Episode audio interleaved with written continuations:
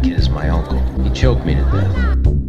Whenever anybody says they're a little concerned, they're very concerned. So what? What's wrong with being sexy? Hello. Boom, boom, boom, boom, boom, boom, boom, boom, boom. Welcome to my fired up. I feel kind of fired up. 20 and 21. Ah, the show finding the And 24. and 24. the uh, trying to find the greatest 24 things in the 21st century. Is that it now? I don't know. Hey, my name's Joseph Eastwood Frisch. I write and play music and do stuff. And oh boy, Shark and I got some exciting. Uh, we got to listen to something fun yesterday. Uh, here he is, the learned man, uh, Uno and Deduce. It's uh, Doc Woolridge and the Shark. What's happening, fellas? I am the deuce, doctor. I'm the Deuce with uh, James Franco over here playing a New York guy. Shark and Put Deuce him in the on the morning. glass. Johnny the Nip. Put him on the There it is. I needed the name out there. Johnny the Nip. Johnny the Nip. Back and live in the studio. Put him on a glass. Shock jocks, where have they gone? They're, I think they're all wearing those crazy Trumper outfits, running around them streets. Oh, yeah. Oh, in yeah. them streets. Um, yes, the, the learned men are here. Um, I don't have a joke about anything. I had to help a, uh, or I got asked to help a, um, a beginning podcast the other day from some folks I know, and they're like, "Hey, could you come over and, you know, make sure everything's hooked up right and our mics, blah blah blah, and sounds, de- you know." well, nah, I wouldn't call them competition. They're they're they're, they're like a serious podcast. Damn. have, Oh. like, Damn. actually have things. Coming in hot. They actually have things to talk about. Like they have a subject matter. And uh, so I showed up there, and I was like, "Wow, I think uh, we're like at show episode two two seventy five or something." And I was like, "You guys are already like you should be. I should be asking you for advice." they Sounds had a, right. uh, they had a great looking table uh, with like you know mics set up all around the table, big glass table. They had a giant banner with the name of their show and custom artwork on like on the table. They had cameras and lights Wow. set up For a podcast? there for a podcast. They're uh, now here's the thing: we couldn't get it running. I won't get into details. There's a bunch of silly stuff, but um, and, and their sound guy, their engineer, is going to have it set up through a phone, so it sends it to him digitally, so he can stay at home and record the show via phone, but there in the studio, type of thing. What? And they ha- yeah, and they have like Who a- are these people? Well, you Sound know- like a bunch of geniuses to me. Yeah, the guy's living in the next century, man. I mean, So what, I was, what is this? I kind of was like, uh, "Is this is this how you do it?" Five years in, I was like, "This looks uh, this looks professional. You guys got cameras and iPads and lights, and uh, the, you had a cool decor. Of course, they did it in a, a shop that uh, features their subject matter." Um, so they had all kind of cool signs and stuff on a very cool old. Uh, actually, uh, Rob, uh, interest to you, it takes place. Uh, it's recorded in the bottom of the old uh, Waltonville General Store. Might tell you who it is, or let you know. Oh, now I know who it is. So they talk about. They talk about That, yeah, I know the subject matter. they talk yeah. about Hemis and Mickey Thompsons and uh, and uh, eight bangers, Dual exhaust bangers, trannies and, uh, tran- oh, don't you can't say that anymore. uh, dual exhaust, twin turbo, hard heavy blocks, Nitro. nitro boosters, Nas, I think they call it. Fast and Furious. the rapper. Heck yeah, I love some Nas. Get out my biz, And Nas. you ain't getting nowhere with them little pizza cutters on the front of that thing. hey, my I'm telling you, my 10 inch Mickey Thompsons, they rule.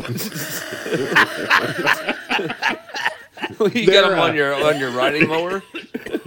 I got them on my 10 speed, baby. Got him on a go kart soapbox racer he built. Holy Yeah, crap. I, I make sure they're totally slicks with the 420 uh, specificity, air gravity, uh, quad quadrant booster. Yeah. Uh, Well, if you don't have a quad Sorry. booster, it takes about. This joke is so old, Shark. this goes back to like 90, 95, 96. it's it's still running strong. Hey, I thought Um, you guys There- were there just was a trying to lot of confirm that you marijuana did in not, in fact, write uh, Hot Rod Lincoln. Now uh, I didn't watch the old Super Bowl. I had one, but I didn't watch it. Hey, hey. I watched it. Was there any fun? Uh, what were the good trailers? Were there good some some trailers out there worth watching? Okay, If so, I gotta tell you- down.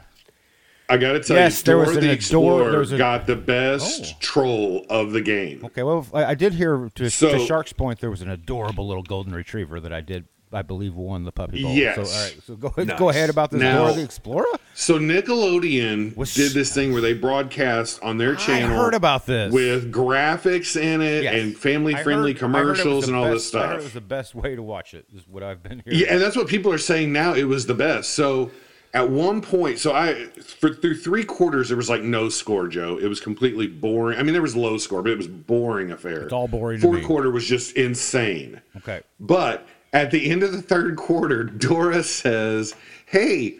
Do, do both teams need a map to the end zone?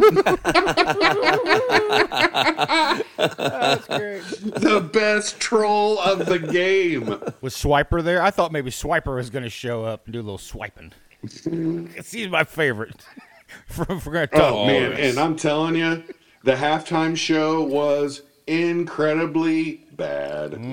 I was so bored. Uh, I happened to talk to uh, my parents during during it, just have so be, and they were like, "Oh, you watching the Super Bowl?" And I was like, "Do you know me?" Of course, I'm not watching the Super Bowl. I don't care about the Super Bowl. And she was like, "Ah, "I don't know who this guy coming up is. His name's Usher." And I was like, "Really? I thought his star faded 15 years ago." Oh, absolutely. Turns out, I guess it I'm- did. Sounds like to me. Maybe I was So right. I I have decided that this is like a Pearl Jam thing, you know, because Pearl Jam just dropped their first single.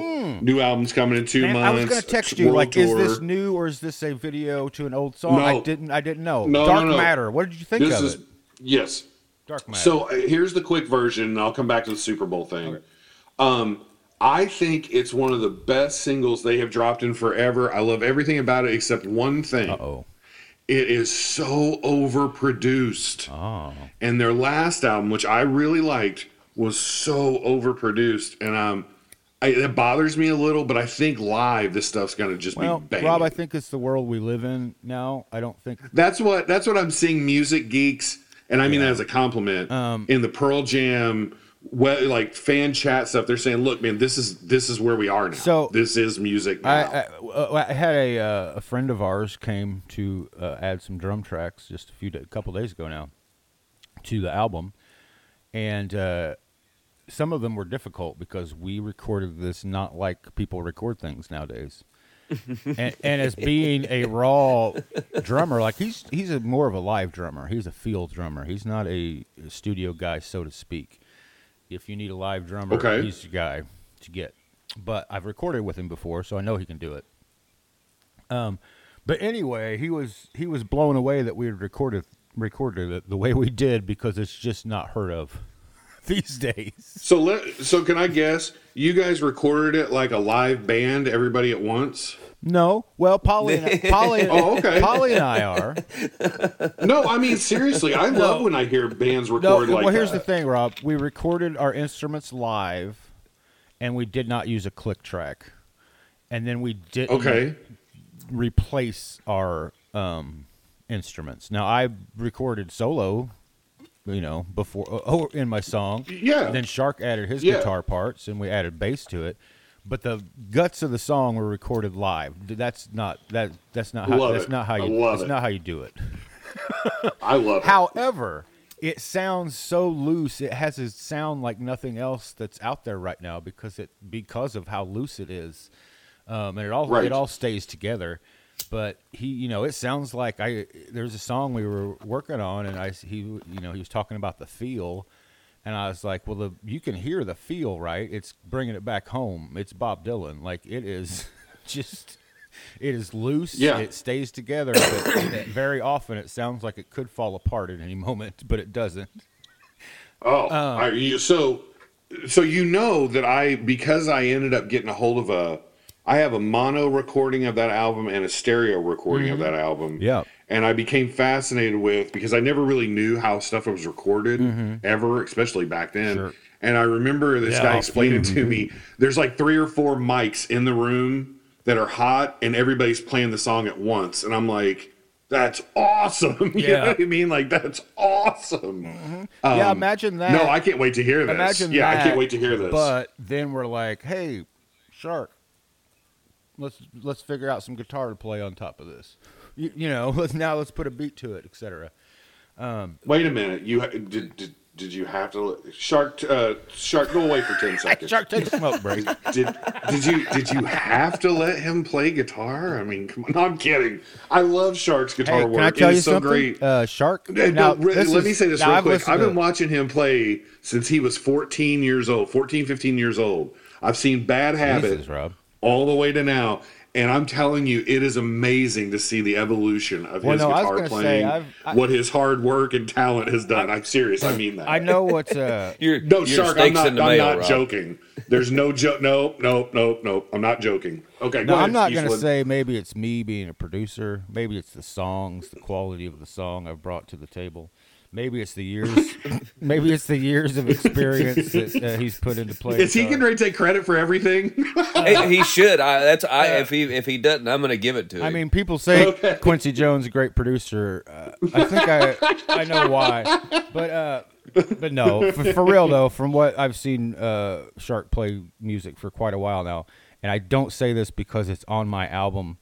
I honest, I do think it's the best guitar work I've heard, heard you do. Let's all I- oh wow. what what Oh, have wow. I? You've heard what I and I appreciate that, but what have I consistently said since we've been recording this thing? Every Uh, single time. Well, aren't you gonna have pay, aren't you gonna pay me? Yeah, well, yeah. Where's the? Where, yeah, when's my check coming? Pay me in cash. what did Chuck Berry say every night before he hit one, two, three, four? Pay, me, me. in cash. Sorry. No, but it it, it, it Heavy is. Emotions It's, uh, 13, boys. I've never been a, been a part of something that I felt like I played better on that that sounded better that was more unique that was I mean this is this is next level project for me and I'm just Yeah. really proud to be a part of it. Well, we're, Oh, wow. we're happy to have you on, and You, do you know what's funny? Is that I remember after recording a show several months ago, Mm-hmm. This was like Shark was going to play on one or two tracks. yeah, That was the conversation. Yes. And Shark's going to play on one or two tracks. And now I'm in this text chain with you guys, and it's like, is Shark on every freaking Well, track now? what happened Like, was we record- and that's awesome. Polly and I recorded a lot of songs. And- Right, And Shark right. played on what three of them, two or three. And I we Yeah. liked the sound so much that I was like, I'm gonna go back to Polly's and record six more songs okay. That have this kind of vibe. I'm just gonna write them right now. Yeah. And um, so I did that. So that's the songs that we've been working on, plus maybe a couple others that I was like, well, this will work too. And then once we heard that, I was like, well, wouldn't this be cool if it had some, some drums, proper drums? So, so are you saying that um, all this, like, as you started doing this stuff, like inspiration hit, and you just started creating more music? yes, yeah. Okay, I'm I'm asking one because that's cool, and two, supposedly this album that Pearl Jam's dropping, Mm-hmm. they came in to record like the first song they had worked on, Uh-huh. and the next thing they knew, three weeks had passed and they had an album. Oh wow, that's always cool. like that, like it needs revisions, I, it uh, needs editing, but they're well, like three weeks we had the shape, want- we had an album set That's awesome. place. I don't want to talk about ourselves too much, but uh, what we found was we had a unique combination because I'm playing cunt- country blues. Um, Okay, like Mississippi John Hurt style. ish, ish. Um, but I, I'm, I'm I have a rhythm, and I'm usually playing some sort of melody with that rhythm. It, not, Okay. not complicated, but th- there is a melody there. So you have that basis of country blues, Delta blues, but then you have Polly playing bluegrass fiddle with it. Oh my God, Shark must be in heaven you- with these two so you- things so- going on. So you get a different sound with that, right?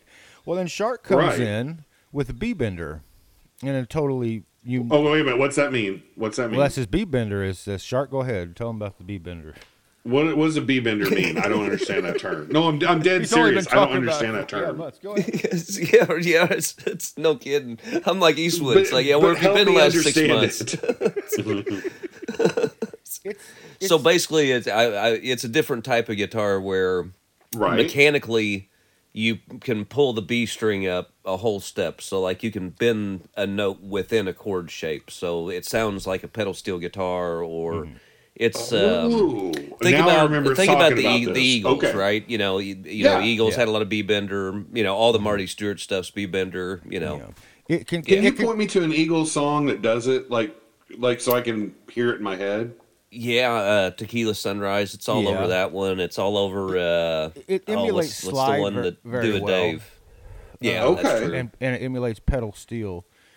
Um, Nice. You can kinda- which are two things I absolutely. But you can also, you know, music. I love it when Shark works it in with some chicken picking.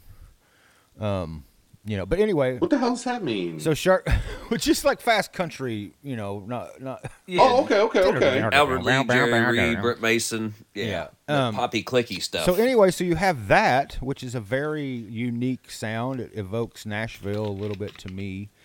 Um, you have that going with these other two sounds, and then you have my kind of raw voice singing everything, and it's it's it's it's got its own it's got its own sound. And now we have uh, our fr- friend Kevin Finn playing drums on it, and he sounds like Waylon Jennings' drummer. like it is. like he, seriously. man, I'm There is a section. I'm I know not what the name of kidding the you. album Blew- needs to be. There's a- Chameleons. there's a section. There's a section of uh, country chameleon. first the first song. chameleon country. The first song that country, we country, got country, back. country, country, chameleon. Oh, that's the best one yet. I heard he was gay. Brought it song. back. Brought it I back. heard he was gay. Uh, uh, but no, the first song we got back, which is the one I sent to Shark yesterday. Um, there's a section where we, we couldn't decide on which drum beat. I loved them both so much, and I said, "Well, let's split them up. Instrumentals, you play this part, verses, you play this part, etc." And when it goes into the instrumental, like we listened back to it on the day, and I was like, "Shark's gonna s himself. This sounds like it is literally a Waylon Jennings song." It is. I well, I told you, I texted it to you. I, I I literally stopped it and you know not you don't hit rewind anymore, but you know the Yeah. little thing there to go back mm-hmm. and uh, because yeah, I, it did. It blew my mind when he switched beats and it all stayed together. It was like, mm-hmm. I, it- you know, my first thought was like, what what in the hell just happened? You know, um, what was that? yeah, but once you, And then like I had to listen to it two or three times and like count it and like, oh my god. yeah, yeah, yeah, it was it was okay, insane. can I ask Finn- a, can I ask a top-notch. question? Yeah. All right, here's my question. And when it first starts, you guys are going to want to start laughing me out of the room, but let me finish. Let me get my Okay. laugh warmed up. So lately, I have been listening to a lot of Allman Brothers and um, You're some uh, the Eagles blue live sky. album. You know, the famous one from like the eighties. Yeah, yeah. That's like so famous. Okay, so what I'm wondering is, you know how like you have two guitarists in both bands and they do a lot of harmony playing off of each other. Yeah. Do you guys ever have any places where you play off each other? The acoustic guitar and Shark doing his Fender stuff? A little bit.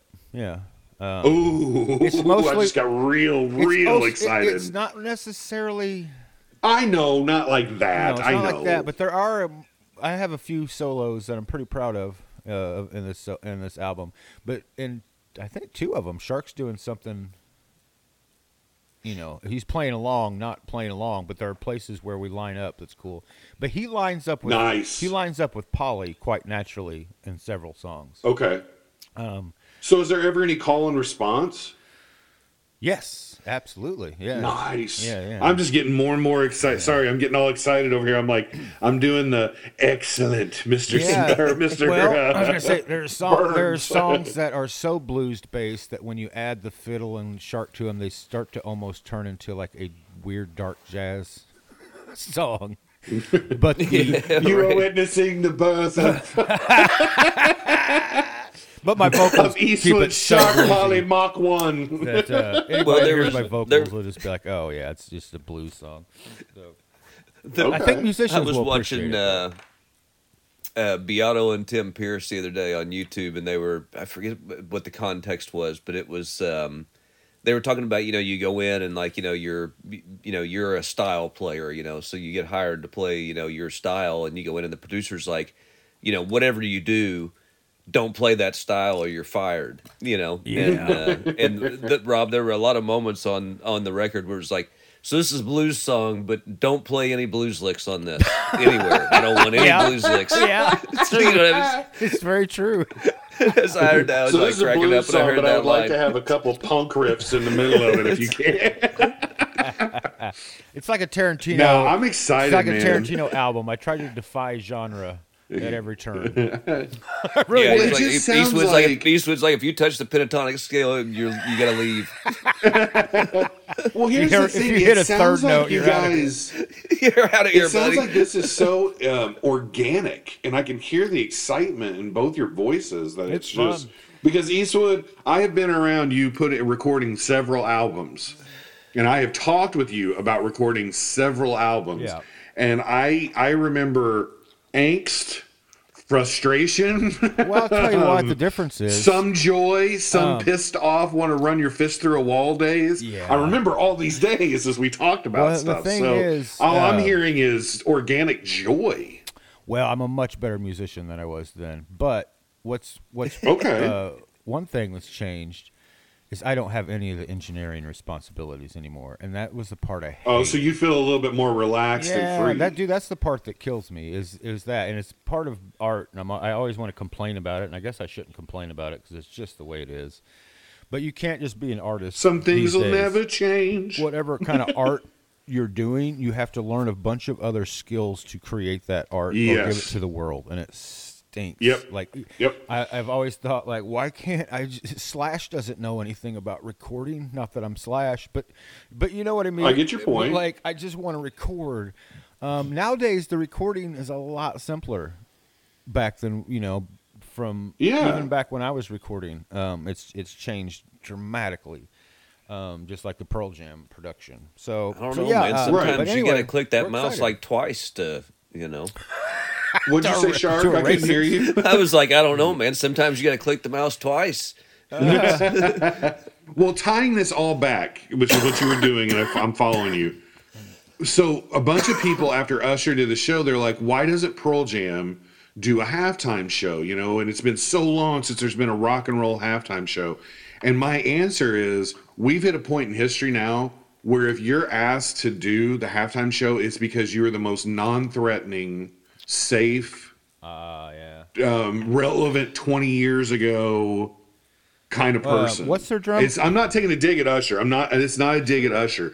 I'm saying that's what the NFL is Uh, looking for. What's Pearl Jam's drummer's name now? I forgot it. What's his name? Matt Cameron? He was Soundgarden's I heard that uh, Matt Cameron said he never he doesn't like to play in halftime. Oh, dad joke. That was boom, baby. that was a drummer joke. that is awesome. That was so good. And the thing is, you hooked me. I thought you were really going to say something Matt Cameron said. I mean, I was waiting. Like, what did Matt say? He's four on Damn the floor, it. nothing, baby. How did this? yeah, how did this, how did this not get in my news feed? Matt Cameron had something to say about the Super Bowl. Well, I think we're uh, we're running out of time before we get to Northern. Um, now, Rob, you said you had some fan mail or something. Something. Somebody sent you something. All right. that you wanted to get okay, so this is weird. All this right. is so weird. So so last night, as per usual, Shark feels my pain. I don't sleep well. I didn't either. Yeah. And so about two thirty Boy, in the morning, I well. let Biscuit out. He was scratching at the door, so I let him out. And he's like Freddy Krueger, scratching the door slow. Because he calls It's you a, just torture. because he's very misogynistic and he calls you a bitch over and over. Yes, yes. so I get up and I let him out, and I'm sitting here staring out the window because my dog just called me a bitch, and I'm and all of a sudden I hear ding, ding, ding, ding, and that means I got um I have a special account set up just for the show. Okay. And so that's four messages sent to the show the night before we record, you know, and I'm like, okay, that's weird. So I go in there and I open it up, and guess what is sitting there? Uh, a picture, sharks, um, OnlyFans pictures, No, blackmail. no, no, no, no. That thing is raking in so much money. Oh, it has oh. got so many blockers and protections. You can't hack that thing. Oof. That's like OnlyFans has got that set up as on the, their diamond tier or something like this. knew Um, Shark's feet pics are just absolutely putting- killing. But I bet Neil's going to be No. mad when he hears that Shark's doing better I than got new Fritzman files. Oh, Did you hear me, no, Eastwood? Fritz- your Fritzman your the, your family is back, Now, dude. did you get one or two emails? I heard you might have got two. but anyway. I got I got four files Okay, sent to me. Uh, there should be another email with one more file, according to my assistant. oh, uh, okay. So I'll have to uh, look for that. interviews I've got Hollywood one, Hollywood two, Hollywood three, and Hollywood four. I think there should be a fifth one in a separate email. Anyway, let's get to this, the people who do not, for new listeners, which God, Yeah, God, explain that while I look and see Yeah, if a what- fifth one popped up this morning. Yeah, uh, uh, I pray, boy, I pray, I pray that uh, That it didn't. that no, no, that I pray that uh, we have some new listeners out there, and if we do, uh, uh, there's this family member, mysterious family member of my family who was talked about for years as this uh, this mysterious hero. He was tied to events all throughout history, and he was a hero to many. They said, and uh, anyway, doesn't matter. I, we didn't know anything about him, and then one day, some historian or something started finding these audio tapes that he used to make. How convenient that I have an, a show that is an audio format. So uh, we get to listen to my, I think he's my great great grandfather, something like that. Yeah, it's I I've Our never uncle? been able to put I've- I've- together yeah, I've never- exactly. He's mentioned some people that we might know, and if we can't find that last one, no big deal. Uh, but yeah, so Um, so yeah, he's been hang on. I, he's been sending. I think I might see another file. Let me see here. I'm trying to get this. His name is uh, Smithers L. Fritzman, I believe, and uh, Yes, yes. some point he we dropped the men, I guess, and just became Frisch, Fritz, Frisch. I don't know, um, but uh, uh, anyway, uh, beloved family hero, shrouded in mystery, mystery no more. Turns Shrouded out in mystery. we like to say that he's the bizarro Forrest Gump. Yes, I think that's incredibly fair. He seems to be connected with many, many, many, way too many events in history. but it's the opposite. He never, he doesn't teach Elvis to dance. He doesn't, you know, uh, inspire LB uh, Lyndon Johnson to put his pants up, whatever that was. no, John no, Lennon. he, doesn't inspire John Lennon to write the religion song or whatever that part is. Yeah. Anyway, so I guess let's get into these. Uh, if we can't find the All right, so I'm going to no try to play the first Let- file. let's see what happens. Sometimes I have to decrypt them, so you know, like it, it's really strange process. But let's see what That's we got. strange. here. Let's see if we can hear this thing. Smithers L. Fritzman here. 1959. Hollywood. I was trying to sell the rights to my father's life story, humorously named Hitchum and Ditchum, the Randolph Maximum Fritzman story. Wow. When I was invited to none other than TV Superman himself, George Reeves' house. Wow. Oh, cool. Now, I had been working for many months with George. Yeah. I had developed something I called method acting. Oh, he created. Method. I told him if he really thought he was Superman, I mean, if he believed he was Superman and lived every moment as Clark Kent as Superman, then eventually he would be Superman in a sense. I don't like. He would be the real Superman. It did not work. Oh no. In my eyes, he was always the Superman. But he wasn't more super than that 38 snub nose I gave him for good luck. Faster than a speeding bullet. Not that time. He walked so Christopher could fly. But him and that horse, that's another story. completely. By the way, Coming in hot. Hello? Oh no. My belly button has been producing a pungent oil. And man, this thing is prolific. I'm talking several quarts a day, Schmidtmo. Jesus. Being the man of science I am, I found many uses for the oil, which I'm now calling Fritzman's button oil. It's got a good ring to it, doesn't it?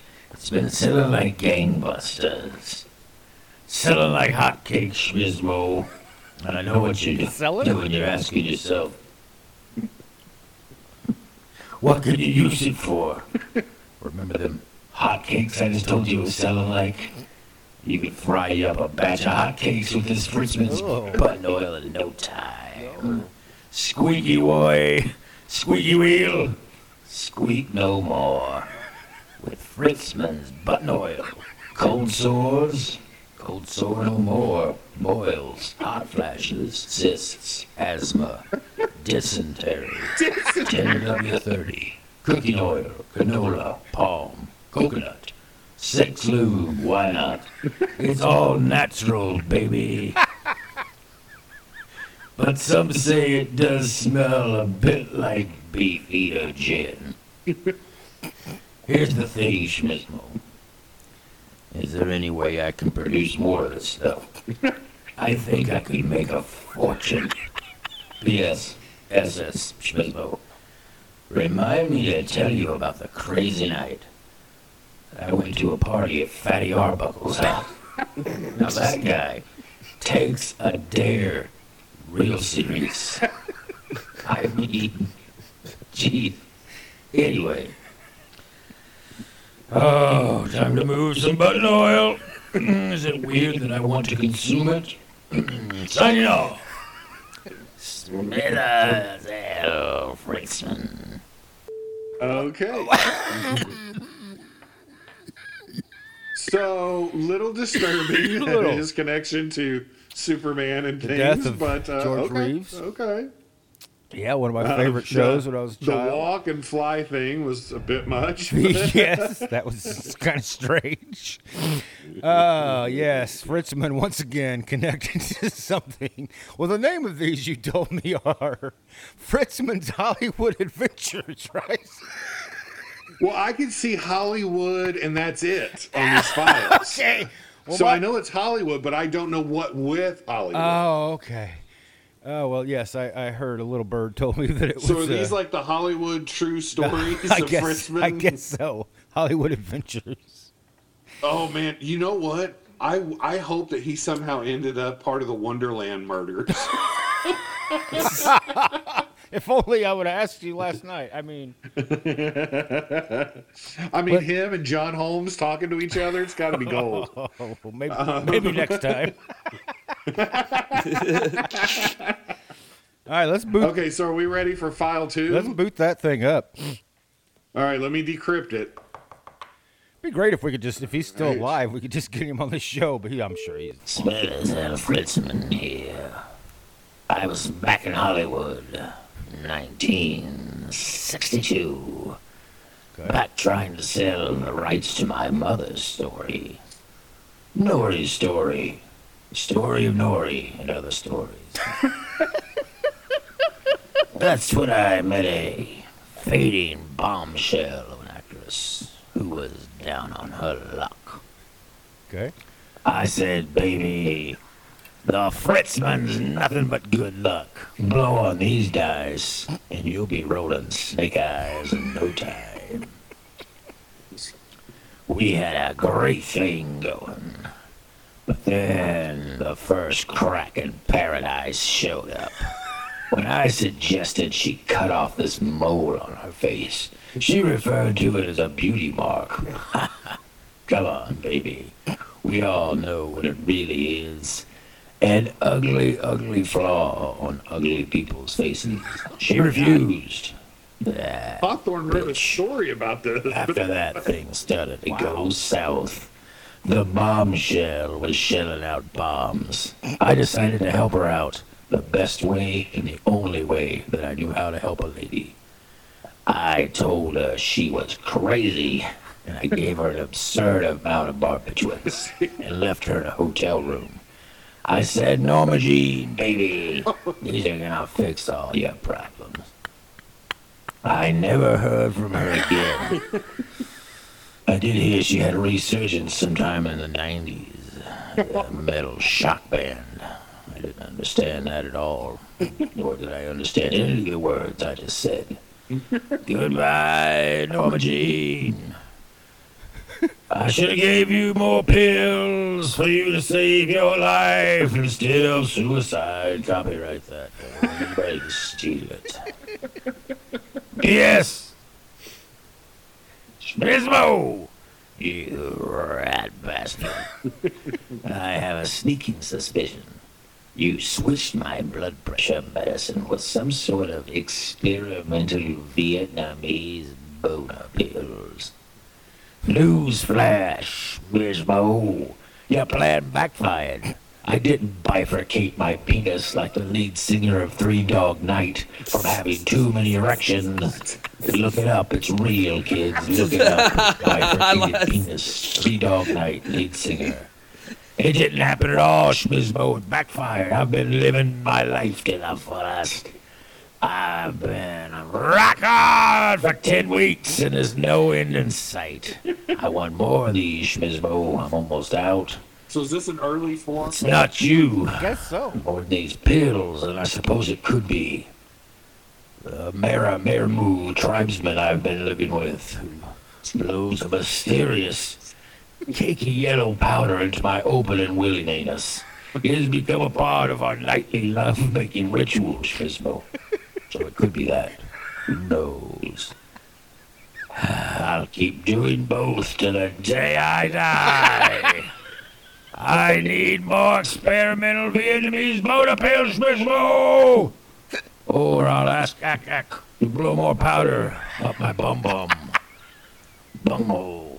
Signing off. Boys. The Fritzman. Wow. You never know where these things are going to go. And most of the time, you're scared when you find out. Humorous. I like thing- how he anticipates the disbelief. You can look it up; it's real. Even back then, he knew whenever this was recorded. He knew we had ways to look it up. It would just Look be at it. It seems like a it seems like a story that uh, Quincy Jones would tell after talking about Richard Pryor.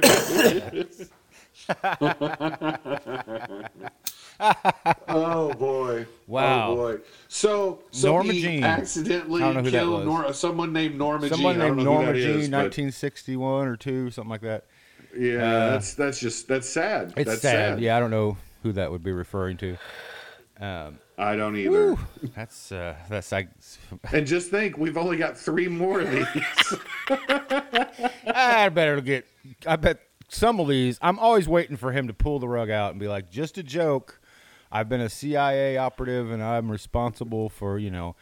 Giving financing gangster rap, so people would pick that way of lifestyle to to uh, fund the prisons or something like that.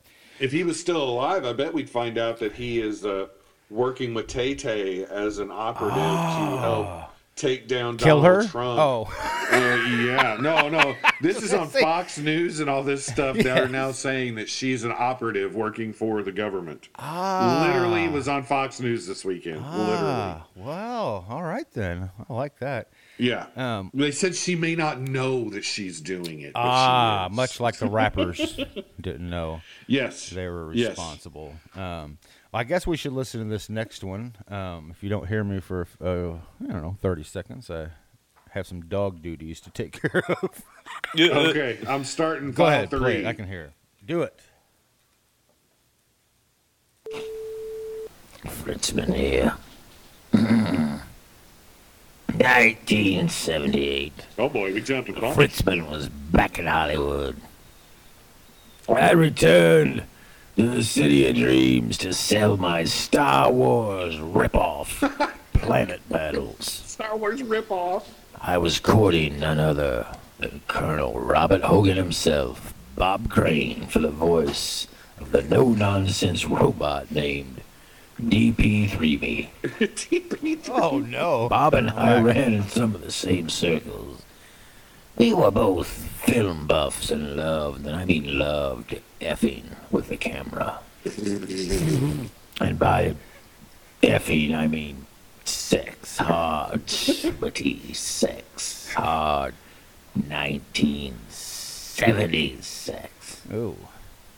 I had created a dinner theater tour, and I hired him to get back his confidence. It was around then that I found his friend John Carpenter, the man I thought was responsible for such classics as Halloween, Body Bags, Christine, and The Thing. So I immediately the started blowing this guy. Trying to get him to direct my Planet Battles movie. Planet It was around then he revealed he wasn't that John Carpenter. I quickly fired Hogan and I disassembled the entire dinner theater thing. I told him it was all a ruse that destroyed him. I may have also gaslit John Carpenter into thinking that Bob Crane was planning to murder him and his entire family. Last night I saw him. I handed Carpenter a ball peen hammer. I said, if you're a real carpenter, you'll know what to do. I wish them both the very best. And that's the end of that story. By the way, Schmizwo, Uh-oh. I've got nothing to report. I'm loving the 70s. Women can vote, they go brawlers, have free sex, but they're not mouthing off yet. AIDS hasn't been invented by the government, so, you know, we got that going for us. I gotta say, me and my DSLs are doing great, baby. Oh, PSS. Schmizmo. The whiskey and mirror trick did not work on my pubic fleas. Repeat, the whiskey and the mirror trick did not work on my pubic fleas. So I went with plan B. I shored my privates with a floaty. It looks like a hairless ferret and two bullfrogs ran through a briar patch. No. I, I think I, I think the fleas just moved to my back door. You know what I'm talking about. My bunghole. Doesn't let you take it. Signing off. It comes right out. Pubic fleas withstanding.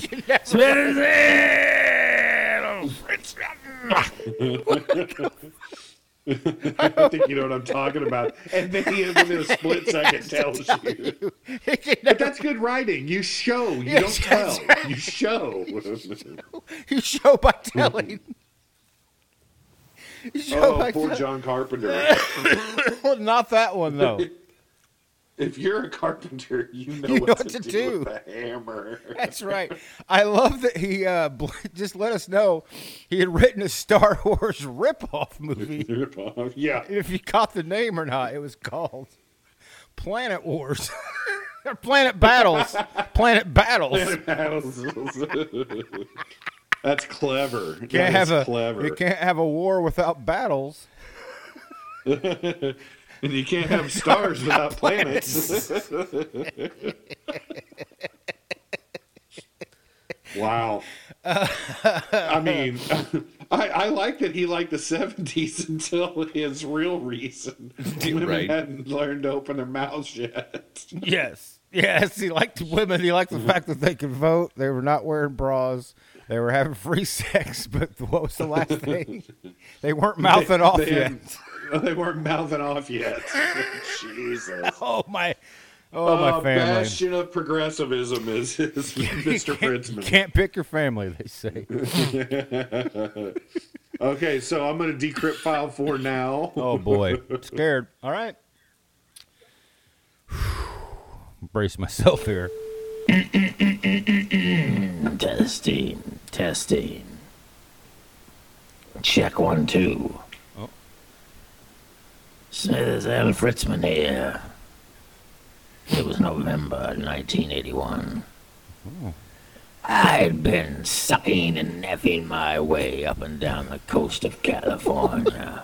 I ah, You might have forgotten about my world class DSLs, but I was putting them back to work, baby. My good friend of one day, Christopher Walken, invited me out for a night on the water with his good friends Bob and Natalie. Oh God. We were boozing it up and having a hell of a good time. They were telling stories and celebrating life, love, and the human spirit. And that's when I brought up the idea of a late night ocean diving contest. Did I have regrets about it later? Sure. Did I perhaps encourage Natalie to dive where I knew there was solid rock mere inches beneath the ocean water? Just so my dive would appear much greater in contrast, maybe. Did I convince them? She wanted to stay in the water and flail about because she was rehearsing for a rumored upcoming Titanic movie that never came to life, maybe. Did I then, in what turned out to be a bad move, started blowing my new test shark whistle? Perhaps. Did I also know that sharks can smell a drop of blood in 100 million gallons of water? I did not. Hindsight's 2020, as they say. Ah, did I then pester Christopher Walken all night with the joke of saying, I'm walking here, I'm walking here. Did I maybe make the joke way too many times, even after both him and Bob were crumpled up, crying like children, bawling their guts out, curled up like a ball of dirty laundry on the starboard bow. And I just couldn't stop saying, I'm walking here. I'm walking here. Christopher walking. That's when they tied an anchor around my ankles and tossed me overboard. This overboard was not fun, like Goldie Hawn and Kurt Russell. Oh no. I luckily hit the very same rock that, that I talked poor Natalie into losing her life on. Jesus. Ironic, don't you think? it's like no, no, I'm not gonna do it. I've never told anyone the story, and I never will. But that's what happened to Natalie Harris. Do you think it was somebody else? Schmizmo! I'm just joking. It was Wood. Oh God! I've been peeing feathers again, Schmizmo. Oh, large feathers. It's been a while. Horse feathers, if I'm not It's a mistaken. recurring problem. Yes. Is that really, that a thing? Anyway, could it be my ungodly love of poultry has come back to catch That's right. up with me at last? Perhaps, Schmizmo. Perhaps. I need help. I'm not looking to go into the pillow making business. Mike Lindell. Now you leave me no choice. Oh no. I'm gonna start the greatest goddamn urine scented pillow brand of all time. Mark my words, Schmizmo. I'm gonna make 'em, And you mark 'em. You mark my words, Schmizmo. My dick feathers and pillows are gonna rule the world. you shouldn't have tested me, Schmizmo. I love you and I know you love me. But you do this to me too often, and this time I'm gonna make you pay. I'm gonna have Feather Pillow Dynasty. Remember that show, Dynasty? Yeah. God, there was some ugly broads on that thing. you don't remember one of my life goals is to always disappoint women at any cost. Anyway, I think that's all I got. Mark my words, Wizbo. Uh, yes, pillow, pea, feather, pillow, fortune, coming your way. Signing off. From hell. oh boy. That one was long The- and and. Phew, yeah, go ahead. Yeah. Well, we we've got one more. Oh God. I guess we should go get straight to it. We're running out of time. We're not going to be able Here to we talk go. about Northern. All right. All right, coming in hot.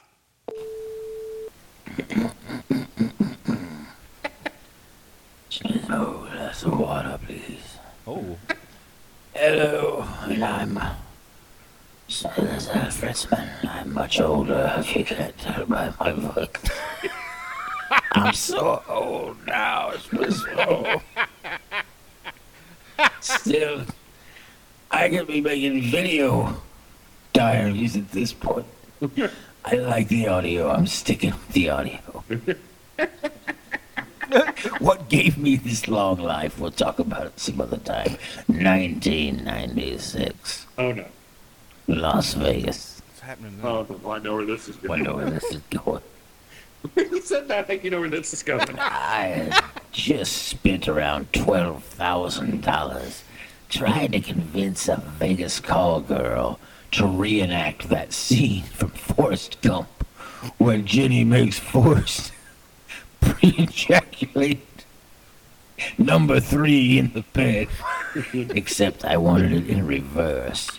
Apparently, asking a sex worker to pretend to be soft-brained is not a good idea especially when said call girl left her low IQ sister with her abusive dad back in Kansas. Anyhow, I was upset.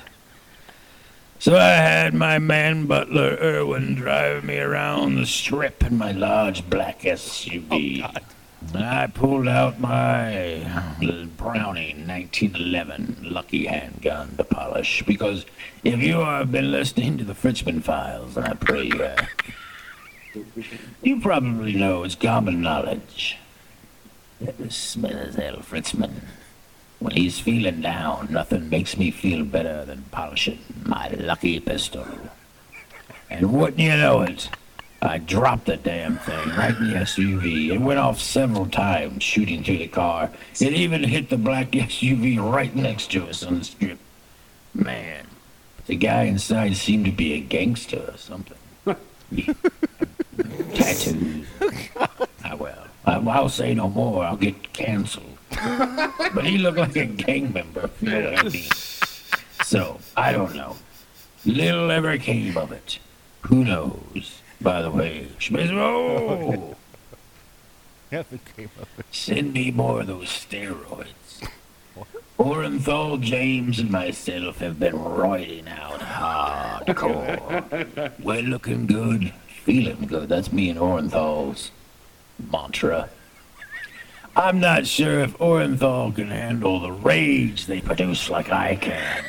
I can settle the rage. I can handle the rage that builds inside me, but Orenthal, I don't know if he can handle it like me, but I'm good so far. I've also convinced him his wife's been cheating on them with her friend. Oh, no. And he said he'd come up with a solution. So I am glad everything's looking good for them. Just give us more roids, please, Schmizmo. Signing off. Oh, Orenthal, I can't wait for the next Naked Gun. You're one of my favorites. Ah, Orenthal. I don't know what happened to him. He didn't make any more movies. Anyway. Schmizmo! I need steroids. Signing off, Smithers L. Richmond! Wow, he's active all the way, all the way up to the '90s, '96. He's still Still prolific. still prolific, much like his belly button producing that Fritzman button oil. He is a prolific son of a gun. Getting it done. Started out in 1958, 96. He's still killing folks. he might. Yeah, guy's a legend. I don't know what to do with it, but the guy's a legend. I'm not I'm proud. not sure of what. Yeah, But- yeah, yeah. I'm not proud to be related to him, but at the same time, you know, it's a good conversation starter. What the hell? Is is it? Is it? Yeah, oh, yeah.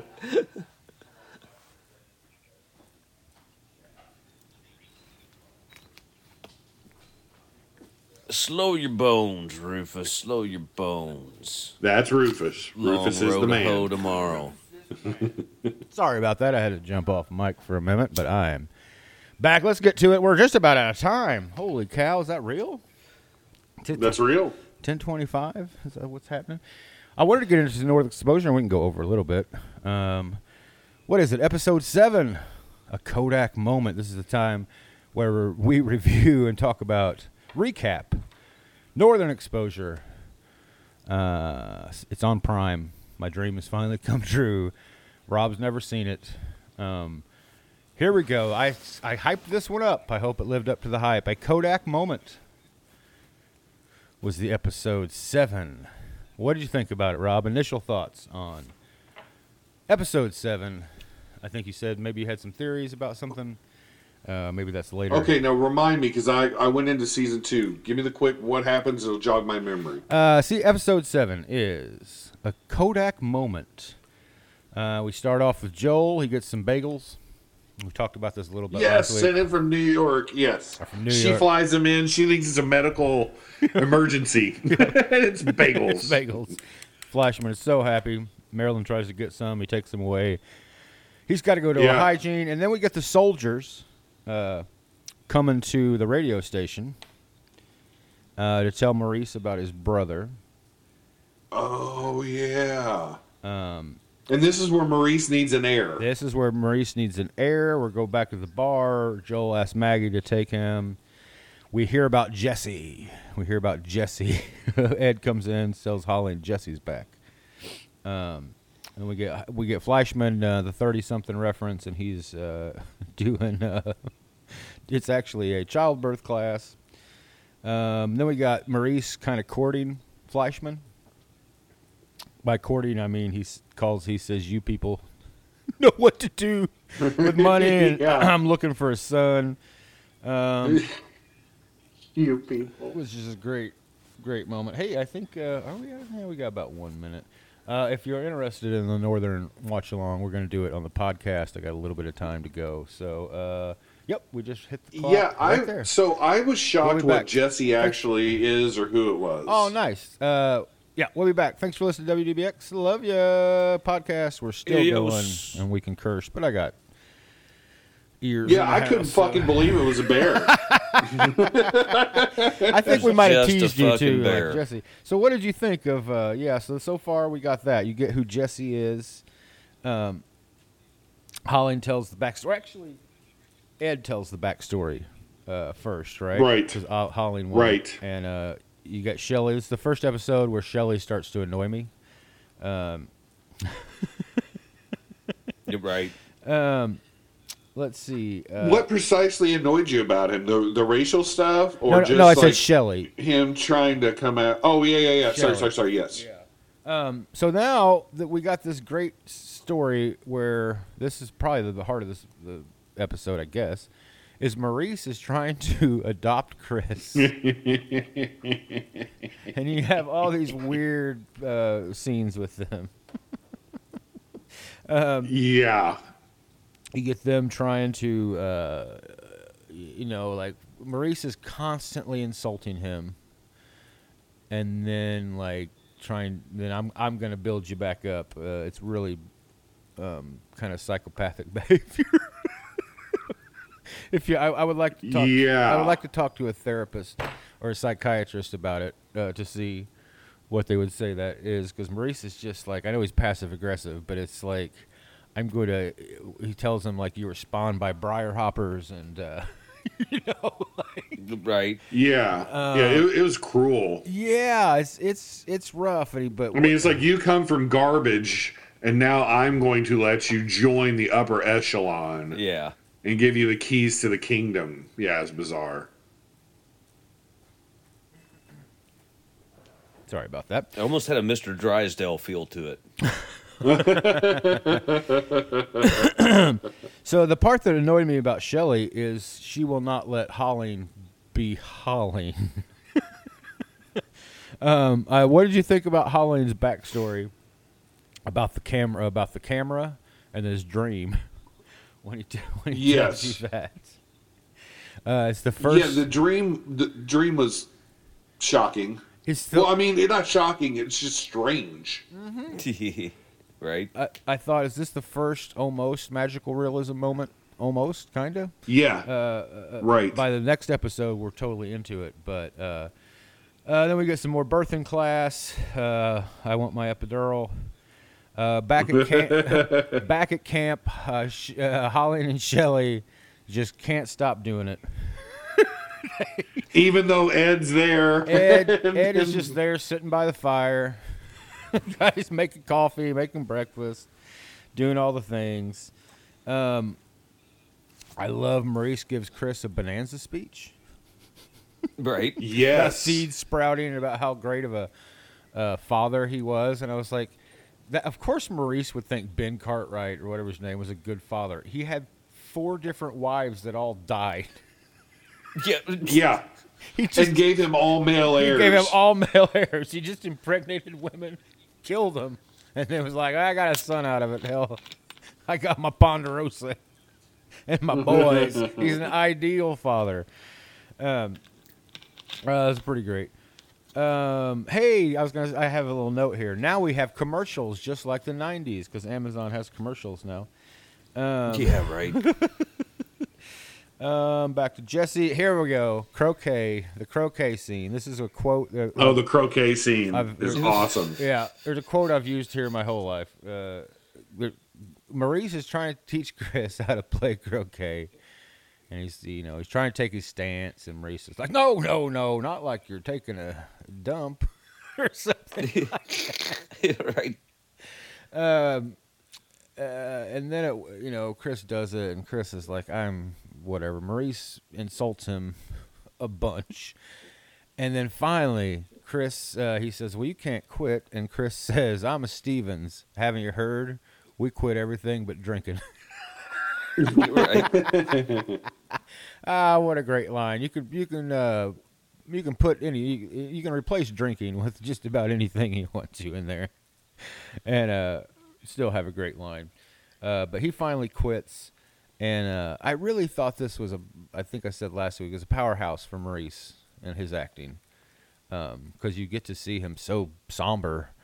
And uh, when you find out he has a brother, and he does the whole last of the flat, uh, last of the Flyboys or whatever, and as much as Maurice is accomplished, you find out his brother is more accomplished.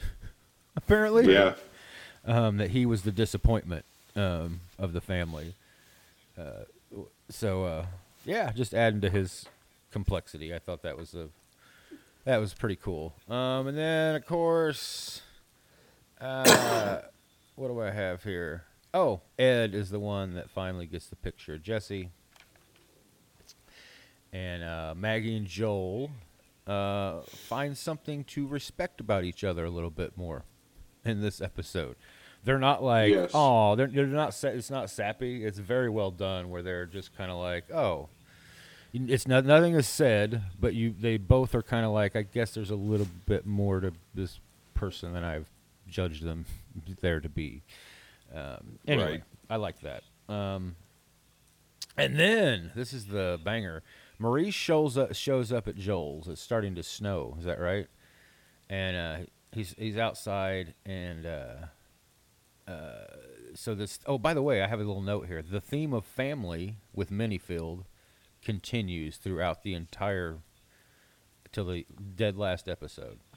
Um, and then Maurice tells him, he's like, kind words, son. And then what's Maurice say he's decided to do? He's figured out a plan, he says. and he says, I've decided to live forever. Yeah. yeah. Uh, Right. So y- um, you're like, okay. And when and when Fleischman laughs, he just like stares him down. Yeah, like I'm not Like, joking. like I'm not kidding. Like, yeah, I'm gonna, exactly. I'm gonna, I'm gonna figure some. I'm gonna figure this out. Um, now, I will say I have a second note here. It says Maurice eventually symbolically adopts someone, and what I mean by that is he kind of takes someone in, and uh, you see them together a lot, and they actually do have more of a father-son bond. Any guesses on uh, on who that You know be? who I would like to see it be?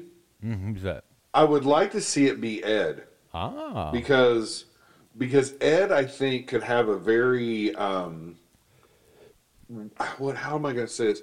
I think he could soften up Maurice a bit and and get him to get a little bit more in touch with his humanity because Mm-hmm. Ed seems to always be in touch with humanity. yes, and And. Ed always has a Maurice unique could give him some grounding where he isn't so all over the place. Yes, just walking around. You know, but then again, I don't know if I even want that from Ed. I like that he just kind of goes with the flow, man. He's like on the Alaskan breeze, just kind of shows Yeah. up wherever he wants to be. He almost feels like magical realism. yes, like that he's does. not of the earth because he just shows up everywhere. Yeah, it's true. At the right time and when needed. And eventually, I will say there, there's another relationship that will be a um, art versus the um, money behind art, and the influence of money behind art uh, with Ed will become a thing um, after a while, and Maurice. But yes, uh, you might get to see what you like there. Now, the last episode, episode eight. this is the TV, right? This is the Aurora Borealis. It is, uh, yeah, the, no. So this is the finale. Is the Aurora Borealis? Uh, they're talking about the moon. Everybody's obsessed with the moon. the moon. the moon will not stop shining. Um, it's affecting people's dreams. We get that great intro of Chris in the radio, and he says, "You know, I'd usually say blah blah blah blah blah, but that, but that moon up there is causing trouble, blah blah." blah. And then we get uh, a, well, a soft introduction to one of my favorite characters of the show, and that's Fleischman is playing golf, and uh, he's playing golf, and he's telling this speech about to Ed about how non-golfers just don't get golf because you play golf and outside in a beautiful setting. classic, uh, Right. classic Fleischman speech of like, yeah, Right. yeah, you just don't get it, Ed. Like golfers are special because we like to be outside. We we appreciate nature. Meanwhile, like if you look behind him, it's the most beautiful mountain view panorama Yes, right. you've ever you've ever Right. Seen. yeah, you're in some of the most pristine, beautiful territory in the world. Yeah. Uh, on the on the what's the what is what do they always call it on the cusp of the new Ri- Alaskan Riviera. Oh, Alaskan Riviera, Yeah. right? Right. Uh, anyway, and we get introduced to possible character named Adam. Um, and then we're back. oh yeah. And then we're back at the brick. We we we meet Ruth Ann finally. Like Ruth Ann's been there, but she's Yeah. barely had anything to say. Um, Ruth Ann is finally Right. a bit of a character. Um, but Chris isn't there. We find Chris is working on his art, and this will become a recurring theme. Um, is uh, and then we find Maurice is there, and what do we find out here? This is the second time this season. I should have a counter for this on my chart, and I don't.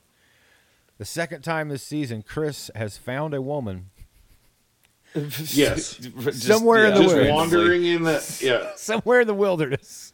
He's discovered a woman, and and and she's come back to his house, which seems to move around by this lake, uh, with this gorgeous scenery all around him.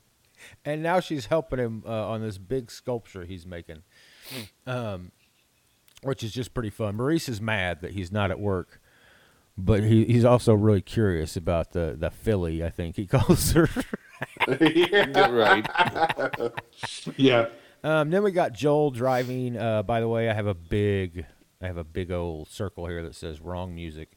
Joel's driving. Um, uh, oh, before that though, we meet Bernard, uh, where he's got some CCR playing. They got the rights to that. Here comes Bernard on his bike, and uh, Ed This this killed me. and Ed says, "Hey," he says, "You're black" or something like that, right? And Bernard's Yeah. like, "Yeah." He's like, "We had one, we had a black guy here before, but he he left. He didn't like drinking and fighting or something like that. something along those lines." Um, did so? What did you think about Bernard when they came in, uh, Rob? What was your thoughts? Did you have any inkling? When was your first like, what's going on here? So I, I mean, I thought the whole thing was strange um, from the beginning, um, and then of course it was even more strange that as it develops, he doesn't even know where he is, why he's there, or what this place is. At one point, he even says he's afraid it's a dream and he doesn't want to go to sleep because he's afraid he's going to wake up and he will be back home in um, right, wherever he's from, Right. Portland, Oregon, I think. Yeah, it felt like an Aerosmith thing there. I don't want to close my eyes. Sorry. maybe, Um, maybe it was. Sorry, had to. Um, uh, yeah, I, and I think it's I, I they handled it well. It being a black guy, like because with that first thing where he's like, "You're black," Yeah. I was like, "Oh God, this is going to be bad." Mm-hmm. But Ed can get away with it because Ed doesn't have a bad bone in his body. No, Ed's just making an observation that there's no other black people in town, and he's only seen one black person in Yes. his life. Yeah, and that's what I'm saying because it, with a show that has a guy like Maurice, you know, you have to be a little worried where this is going to go. Yes, and it was the '90s. Yes. So Early you know, 90s. a lot of bad things were said 1990, and we're, done. we're still going here, yeah. Um, yeah. So uh, we get, um, oh yeah, so we're out there with Joel. His, his uh, he goes to see this ranger, who's an interesting character. Um, I will say they bring this ranger back, but he's played by someone else when they bring him back um, later in the show. Uh, but anyway, he sees the ranger. He has the view thing. it's just a weird little scene. He leaves. Uh, his truck breaks down, and then you get Yep. the first appearance of Adam. And I, I love this character. He will come back many, many times. And isn't the actor who played him um, Arkin? It's Adam Arkin. Arkin. It's the son of Yeah, Adam Alan- it's the Arkin, son yeah. of Alan Arkin. Is this Alan Arkin? Is this how Alan Arkin talks? So wait, no, I'm thinking of. I always get them mixed up. But yes, he's the son. Well, what's interesting is is that this guy Adam will eventually show up in in Charming in Sons of Anarchy and be a white nationalist drug That's dealer right. um, who tries to bring down the Sons. Now he shows So up. he in must have learned a lot while he was in Alaska. He, he shows up a lot in a lot of shows, but what he shows up in even more is you will see him directing. Um, Yeah, he directs a lot. Yeah. yeah, he's Yep. he, he's a and a very good director, uh, especially of television. yeah, I think so too. He does some really Um, interesting stuff. But yes, so this is kind of one of his first uh, deals, and uh, man, I love him. I love him. I love him. I love his. Uh, he's he's in Vietnam. He's obviously it was the '90s, so where where did he? Where was he? Of course, he was in Vietnam. I was Yeah, there when uh, he gives the whole speech. Oh, the whole but he uh, yeah, his timeline is like had him there for the whole war. yeah, exactly. But Yeah. then, but so this will also come up. He's a pathological liar. You never know. Okay, thank you. Because I was like, none of this makes sense. Yes. Yeah, it never being there will. in Like, '68 and '75 was he like will yeah way. he will uh he will consistently consistently give you mis- misinformation where which Fleischman points out to him and he just he screams at him I don't like people okay um and uh but yes so I'm I'm glad this is the first episode of, of Adam pretty weird for a season finale to throw all this at the wall um to be honest now that I think about it like this is the last. This could be the last sh- shot they have at getting another Right. episode, and it works. It works unbelievably. Like it's really, really good. But man, it's it's a weird episode when I when I really sat back and looked at it. Um, so Adam takes Joel in and uh, cooks the first decent meal he's had. And uh, per- classic classic Adam is Fleischman's like, oh, uh, there's a place on the blah blah blah in Brooklyn that I had this uh, Szechuan, blah, blah, you know, whatever it was. And of course, Adam is like, oh, he knows the chef. Yeah, right. He knows the chef. Uh, the chef went to school with him, a culinary school in Buffalo. No, no Buffalo jokes. There's a whole thing. It's great. Um, and then we get back with. Uh, oh, I have again. That's where I have wrong song. Joel driving. Um, we have Bernard helping Chris.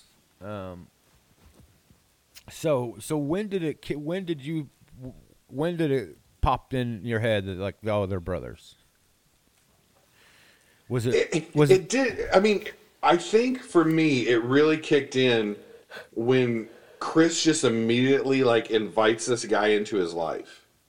You know what I mean? Like just immediately, like you know, you can stay here, you can have the bed. I, I don't know because like it was just so immediately friendly. Yeah. and immediately, you know, because he hasn't extended that kind of friendliness to Fleischman.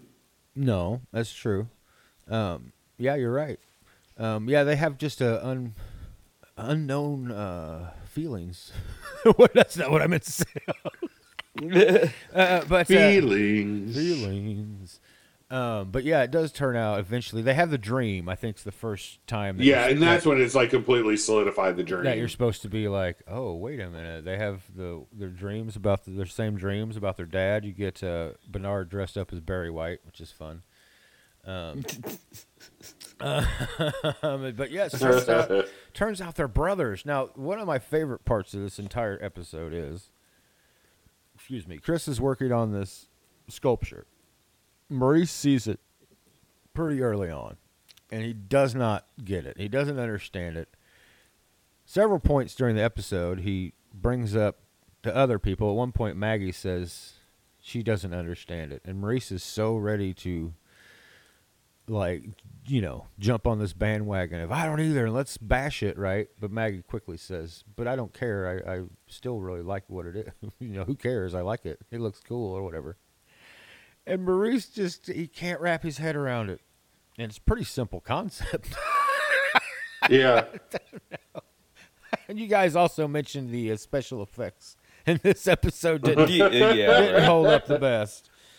Um, Special in a quotation mark. Well, that's Yeah. yeah. I mean, I I almost typed CGI, and I was like, I don't even know if we had computers back then, or at least ones that would fit in a room. You know, it's just like I don't know that those are computer generated. As you know, so I'm just gonna call yeah, them I special don't know effects. what that was. um, yeah, that would have been like some type of animation on, with a cell over the film, would be my guess. I figured it was like some dude standing behind the set with a piece of aluminum foil that was painted different colors.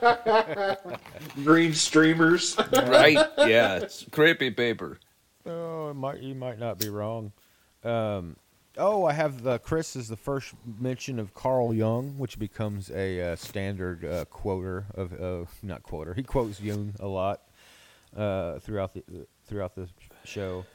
Um, uh, shared dream. I have a little note here. Um, this comes back many times, even references Well, I- 100 Years of Solitude. Um, right. uh, that's interesting because that's magical realism 101. yes, and uh, there's and I mean, you know, one of um, Jung's biggest, or Jung, however we pronounce it, one of his big theories is the collective unconsciousness. that's right. That Yeah. we share all this stuff. Mm-hmm. So I like how they're playing that into this. Yeah, pretty very uh yeah, very well done. Um let's see. We got some oh yeah, about Maurice hating it. Um I don't why does no one believe Joel?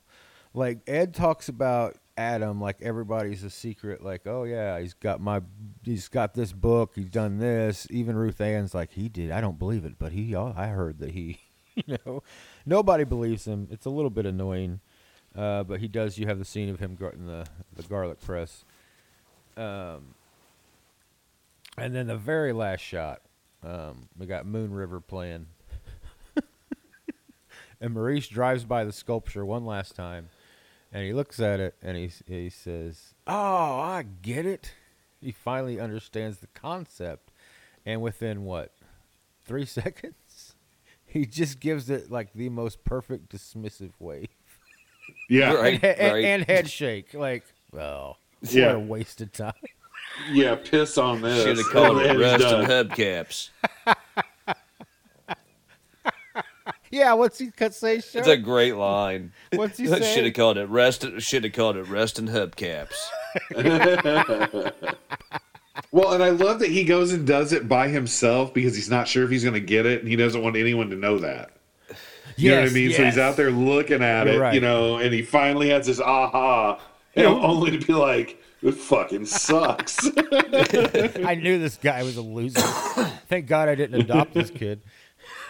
yeah, exactly. No, wait, is this which episode is it when um the the satellite dish comes and she is like a So you- junkie for you- satellite dish. I was gonna say I think you've that you've you've youve moved ahead a little bit. Um, that must be the Oh, that's in season two, episode one. Yep. So Oh crap! I'm sorry because that was right. killing me. I was laughing so uh, hard. next week we will we'll do uh, episode one and episode two of season two. okay, one Uh, and a deuce. I'm looking forward to them. I think, uh, as you can tell, those last two episodes, I think they found their groove.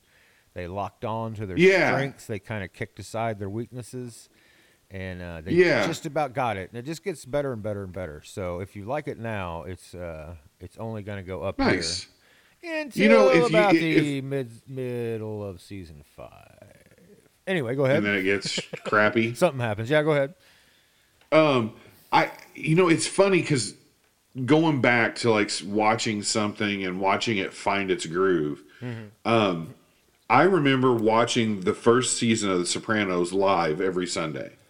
Yeah. And I think it was about I did. episode four or five. I was like, I don't know about this. Like, I think I'm about ready to throw in the towel. Like, literally, it was, it, it just wasn't gelling for me. Yeah, I was And then off. somewhere, I can't remember which episode it is. College. It's like that whole thing just gelled around five or six. And I was like, oh my God, this is, this is brilliant.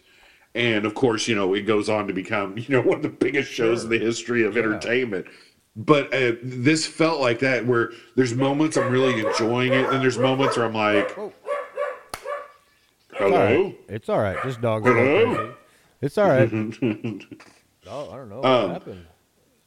There, you know, there's just like moments where I was like, okay, I don't feel connected to this, whatever. Sure. But it, it has enough hits over the misses that I stayed with it.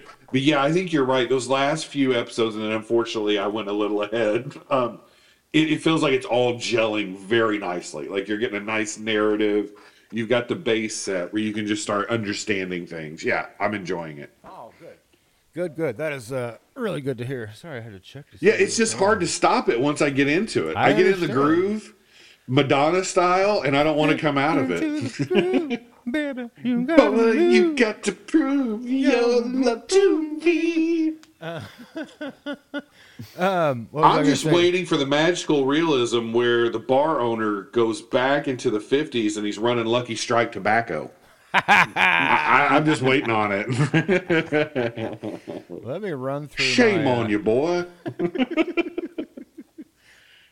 Um, I got. Uh, let's see. Let's let me get up my tally chart here. Ed's not talking too much about uh, any pop culture references. I don't. I don't think he. No, there any. wasn't. Um, I think that starts uh, maybe next season. Uh, let's hope. So yeah, let's do two and two and three. So I don't don't please don't take his uh, please don't do what he does. Children don't do this at home. But our good friend and uh, number one fan OG uh, started watching along with us on um, Oh, that's awesome. on Northern Exposure, and I told him, "Hey, Northern Nice. Exposure is a really good, uh, not therapy show, but it's a kind of a feel good show. It, it's it's it's very friendly to that sort of thing." and it's our, it's, we're really coming of age. Yeah. And uh, so I happened to speak to him uh, the other day and uh, said, "Hey, you keeping up with us on the show?" And he's like, "I'm sorry, man. I'm in like season three. so, so he's so please do not uh, do that. But yeah, he's he could not stop himself, and there's no reason he should because you know he's he's just listening along. But uh, but yeah, we're gonna do one and two, season two. I'm really excited. I don't once you like you said, uh, we got the uh, the television thing. I kind of remember that storyline, but I'm sure there's a bunch of other things. Is it is Shelly getting hooked on it? Is she on the Home Shopping Network? Is that what's happening? Oh my God, she gets hooked on everything. Her life stops. and that is all she is. And I remember when my parents Oh. got their satellite. Yes, I- I- and I'm yeah. like, it, it was like this. It's like, oh my God, I can watch everything 24 hours a day. It Yeah. never ends. It was awesome. Yes, I remember when um, at least twice a year, uh, our cousins from Ohio would come uh, stay with us, and uh, I remember when the when Carla was about I don't know in her teenage years anyway, she came over and our downstairs TV was the big satellite that was out in the backyard, you know, and it had everything, and she would like her, her mom would just constantly be like, you know, stop watching the television we're gonna go we're gonna go this thing we're gonna go to you know aunt, aunt whatever's and uh, blah blah blah and she would just be like "They- you don't understand there's four different mtvs if you miss something yeah. you Yep. can go back to the one that's playing in new york and you're gonna catch it again the next Yep. hour she was just like they have Yep. like hbo and Dude, uh, my favorite story of that is um, I was dating Amber Kwok at the time. Now Amber, I can't think of her husband's last name. Anyway, we were watching, and this crazy show dropped called Tenacious D. Oh yes, We had never heard of this. Mm-hmm. And so we watched it and we sat there and cried laughing for like this was before it became a TV show. These were shorts. Yeah, In between movies. Yep. Yeah. Yeah. They'd be late and at we night. watched it and we, I mean like we just cried laughing. So we stayed up 3 hours so we could get it on the West Coast and record it on VCR because we loved it so much. That's right. That's what you would do. That's what Yeah, you would absolutely. do. All right, Tally report here. Fleischman rants. I don't really think so. The, the, he's pretty. He's trying to settle down. It feels like he's settling down. Now he does rant about Yeah, the even uh, when he- childbirth and Maryland's and the bagels. But he doesn't go on a super long rant. No. I mean, he kind of complains, but it's it's within reason, I think. Yeah, he's. I mean, they lied to him to get him there. yes, he's. And I don't know if he's accepted his fate, um, but he's. Yeah, he's going through a fupa or whatever that was. No, that's not what that's called.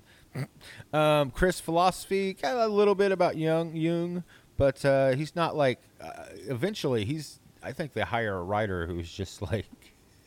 That's their thing. Uh, because Your job is to write his monologues. Yes, because eventually, like he is just like, well, so and so says that you should blah blah blah blah blah, but in the end, I tend to think that so and so is right about the matter, and like just him on the radio doing Right. that. It's you don't hear a lot of that. I, you got a little touch of it in this last episode. Uh, O'Connell rant. Uh, a little bit about the bagels. Ed TV reference. Nope. Maurice beef with another character. Uh, Chris, he's mad at Chris. He has, he goes and basically wants to beat him up. We don't have a story from Whirlwind or any residents yet. Magical realism, we talked about that. It finally got the, to that. Uh, inappropriate did not hold up. Uh, special effects, I suppose, did not hold up. Yeah. Maurice, pretty much Maurice. You people. You people. I was gonna say Maurice is pretty much the cause uh, of that. now there is a thing that happens in this show where the Native Americans refer to themselves as Indians, and I think that was just, you know, par for the course in 1990. I, I, I don't. Maybe there was no, no um, push to change that language then, um, but they're just very, you know, that's that's what they are. Was there a town meeting? Um, no, no town meetings these last two episodes that I can think of. And uh, No. yeah, Ed- did not reference any uh, uh, pop culture. Um, I do like Ed finding uh, Jesse and taking the picture. And uh, Yeah. yeah, so let's do it. I'm excited. Season two. I hope. Oh boy, I hope we don't get any more of those Fritzman files. They seem to come in waves. So hopefully not. All right, that was a good one. Uh, thanks for listening, everybody. We love you, and we'll see you next time. Adios. Peace.